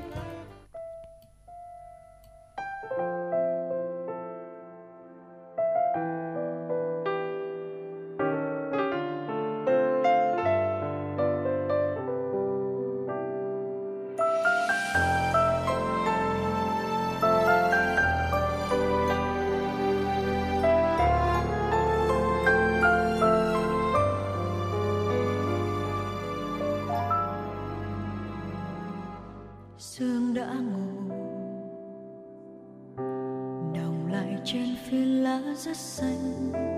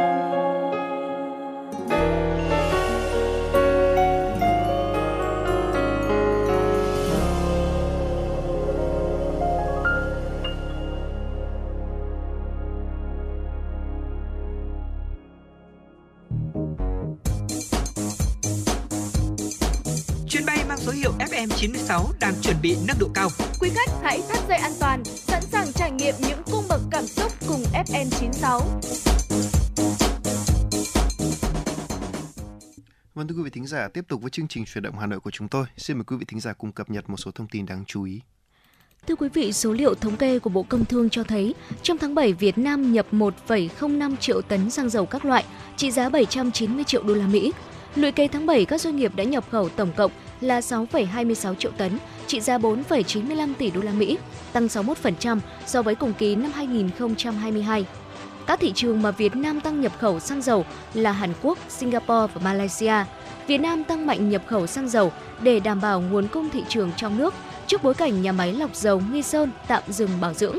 Xăng dầu là mặt hàng thiết yếu nên Bộ Công Thương luôn theo dõi sát diễn biến thị trường trong nước và thế giới để kịp thời chỉ đạo, đưa ra giải pháp nhằm đảm bảo nguồn cung. 7 tháng đầu năm nay, thị trường xăng dầu khá ổn định dù giá biến động thất thường, hầu hết cây xăng đều không có tình trạng đóng cửa, găm hàng chờ tăng giá.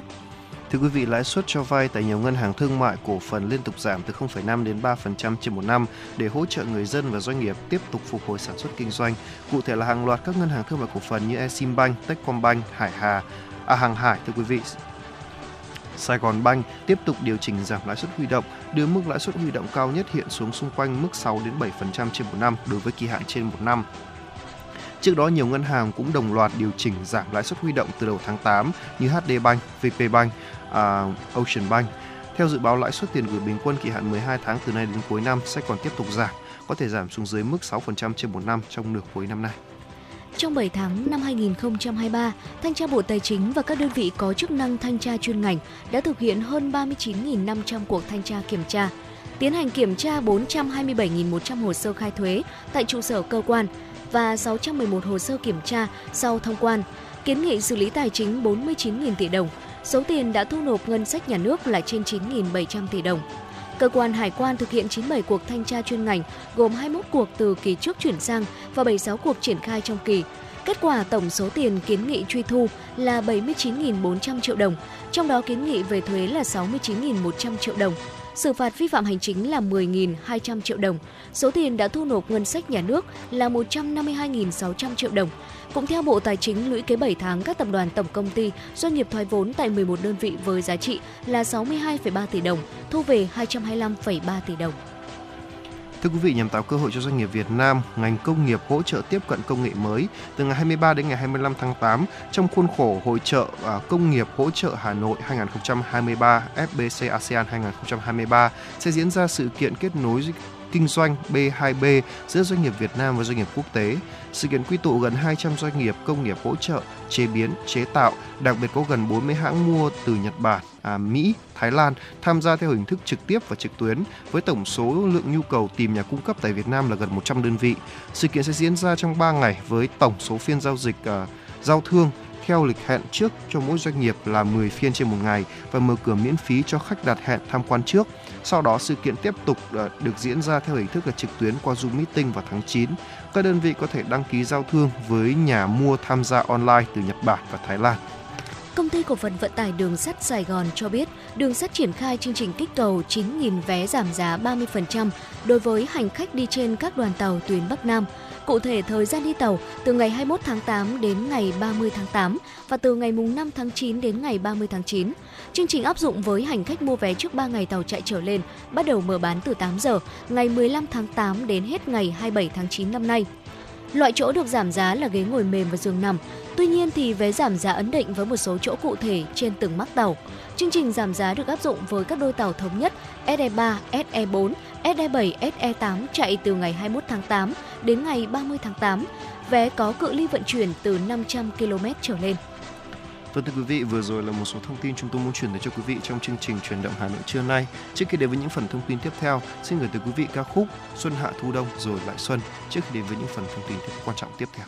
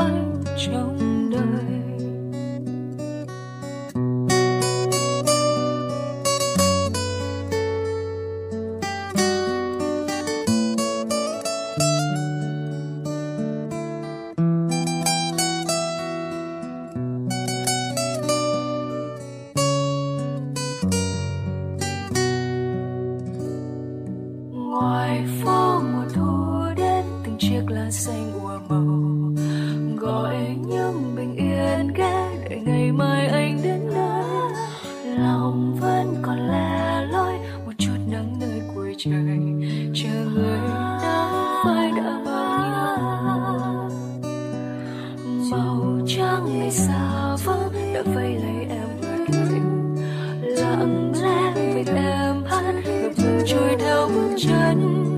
Lời hát xin thừa vắng nhịp tim bỗng như thiêng lặng chờ người đến khi đông tàn mong một ngày mai con được sống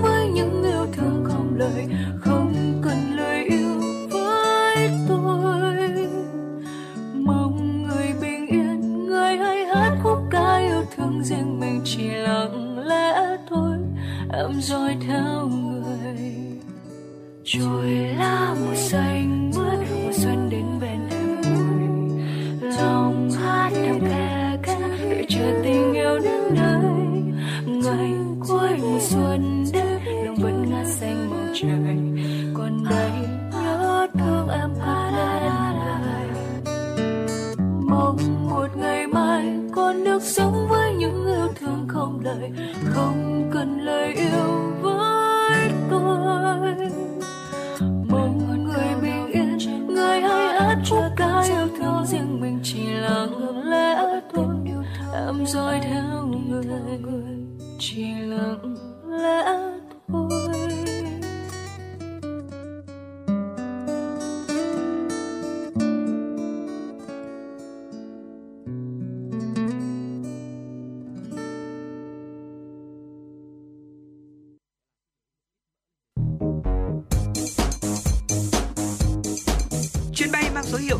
FM96 đang chuẩn bị nâng độ cao. Quý khách hãy thắt dây an toàn, sẵn sàng trải nghiệm những cung bậc cảm xúc cùng FN96.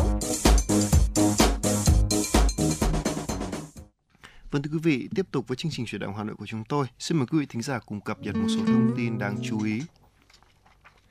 Thưa quý vị và các bạn, đến nay thành phố Hà Nội có 360 cơ sở dạy nghề, trong đó có 307 đơn vị có đăng ký hoạt động giáo dục nghề nghiệp, gồm 68 trường cao đẳng, 57 trường trung cấp, 55 trung tâm giáo dục nghề nghiệp, dạy nghề và 128 doanh nghiệp loại hình khác. Cùng với sự phát triển của hệ thống cơ sở giáo dục nghề nghiệp, kết quả tuyển sinh đào tạo nghề tại các cơ sở giáo dục nghề nghiệp trên địa bàn thành phố cũng liên tục tăng lên. Riêng trong năm nay, thành phố đặt mục tiêu tuyển sinh và đào tạo cho 230.000 lượt người. Kết quả tuyển sinh, đào tạo nghề liên tục tăng trong những năm gần đây đã khẳng định chất lượng giáo dục nghề nghiệp thủ đô ngày càng được nâng cao, đáp ứng được nhu cầu nguồn nhân lực cho thị trường lao động. Thưa quý vị, trong hai ngày mùng 9 và mùng 10 tháng 8, Phòng Giáo dục và Đào tạo huyện Ba Vì phối hợp với Phòng Lao động Thương binh và Xã hội tổ chức hội nghị tập huấn kỹ năng công tác xã hội trong trường học. Tại lớp tập huấn, các học viên được chuyên viên phổ biến các nội dung liên quan đến công tác xã hội như công tác xã hội trong trường học, tư vấn và hỗ trợ tâm lý trong trường học, phối hợp gia đình, nhà trường và cộng đồng. Ngoài ra các đại biểu được các giảng viên giới thiệu các hoạt động phòng ngừa, can thiệp với một số vấn đề trong trường học như các vấn đề về sức khỏe tâm thần, bạo lực học đường, khó khăn học tập, vi phạm pháp luật, đây là lớp bồi dưỡng nghiệp vụ kỹ thuật nhằm nâng cao nhận thức về vị trí vai trò nghề công tác xã hội trong trường học, bồi dưỡng kiến thức kỹ năng về công tác xã hội trong trường học trước thềm năm học mới 2023-2024. Nhiệm kỳ năm 2023-2028, Ban chấp hành Liên đoàn Lao động huyện Đông Anh xác định mục tiêu chung là tiếp tục đổi mới nội dung, phương thức hoạt động, hướng về cơ sở, tập trung thực hiện hiệu quả nhiệm vụ đại diện, chăm lo, bảo vệ quyền và lợi ích hợp pháp chính đáng của đoàn viên người lao động, nâng cao năng lực của đội ngũ cán bộ công đoàn nhằm chủ động thích ứng với sự thay đổi nhanh chóng của tình hình mới, xây dựng đội ngũ công nhân viên chức lao động huyện Đông Anh phát triển toàn diện, đáp ứng yêu cầu đẩy mạnh công nghiệp hóa hiện đại hóa và hội nhập quốc tế, phù hợp với điều kiện của địa phương, đóng góp tích cực vào việc xây dựng tổ chức công đoàn thủ đô vững mạnh, xây dựng huyện Đông Anh thành lập quận giàu đẹp, văn minh hiện đại, phát triển bền vững.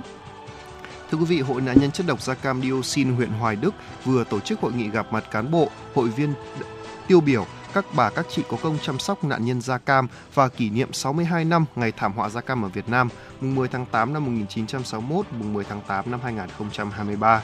Từ năm 2019 đến nay, các cấp hội huyện Hoài Đức đã tiếp nhận, vận động, khám bệnh hỗ trợ và tặng quà hơn 2.000 lượt người là nạn nhân chất độc da cam, tổng trị giá hơn 1,2 tỷ đồng. Với việc làm của hội đã góp phần chia sẻ, giúp đỡ, động viên nạn nhân da cam và gia đình vươn lên, phát triển kinh tế, từng bước vượt qua khó khăn, cải thiện nâng cao chất lượng cuộc sống.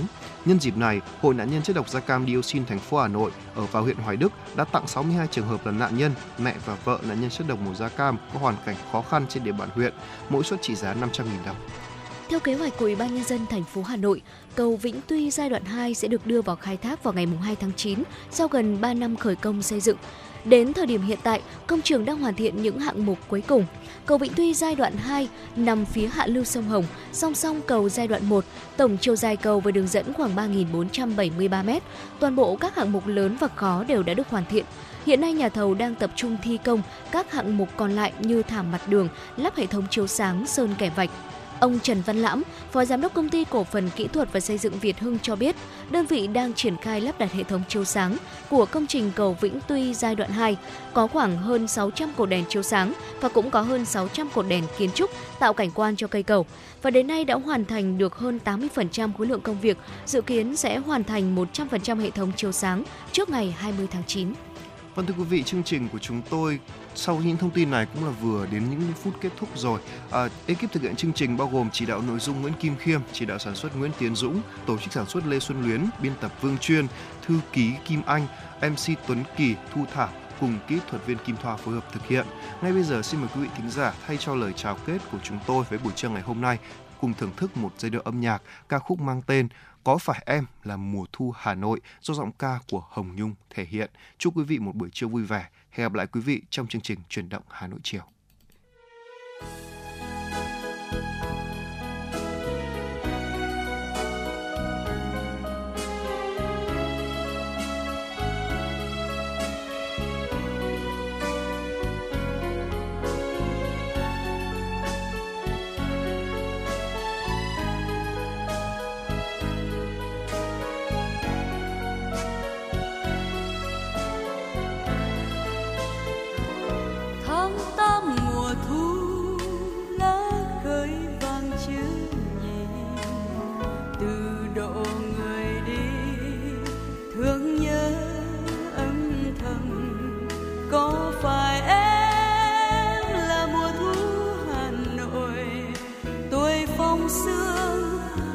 Cũng gắng đi tìm có phải em? Mùa thu xưa, có bóng mùa thu, thức ta lòng sáng mùa một ngày về suối, chân ghé thăng lòng buồn. Có phải em là mùa thu hà nội? Ngày sang thu, anh lót lá bên trời xa sương tóc bay.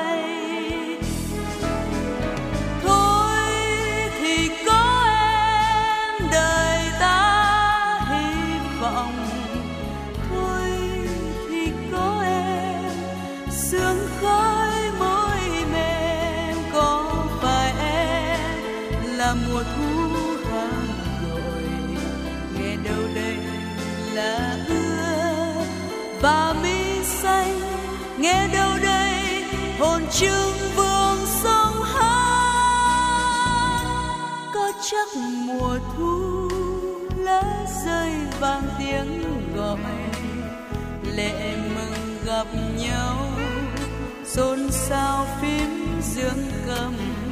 Có phải em là mùa thu hà nội? Nghìn năm sau, ta níu bóng quay về. Ôi, mùa thu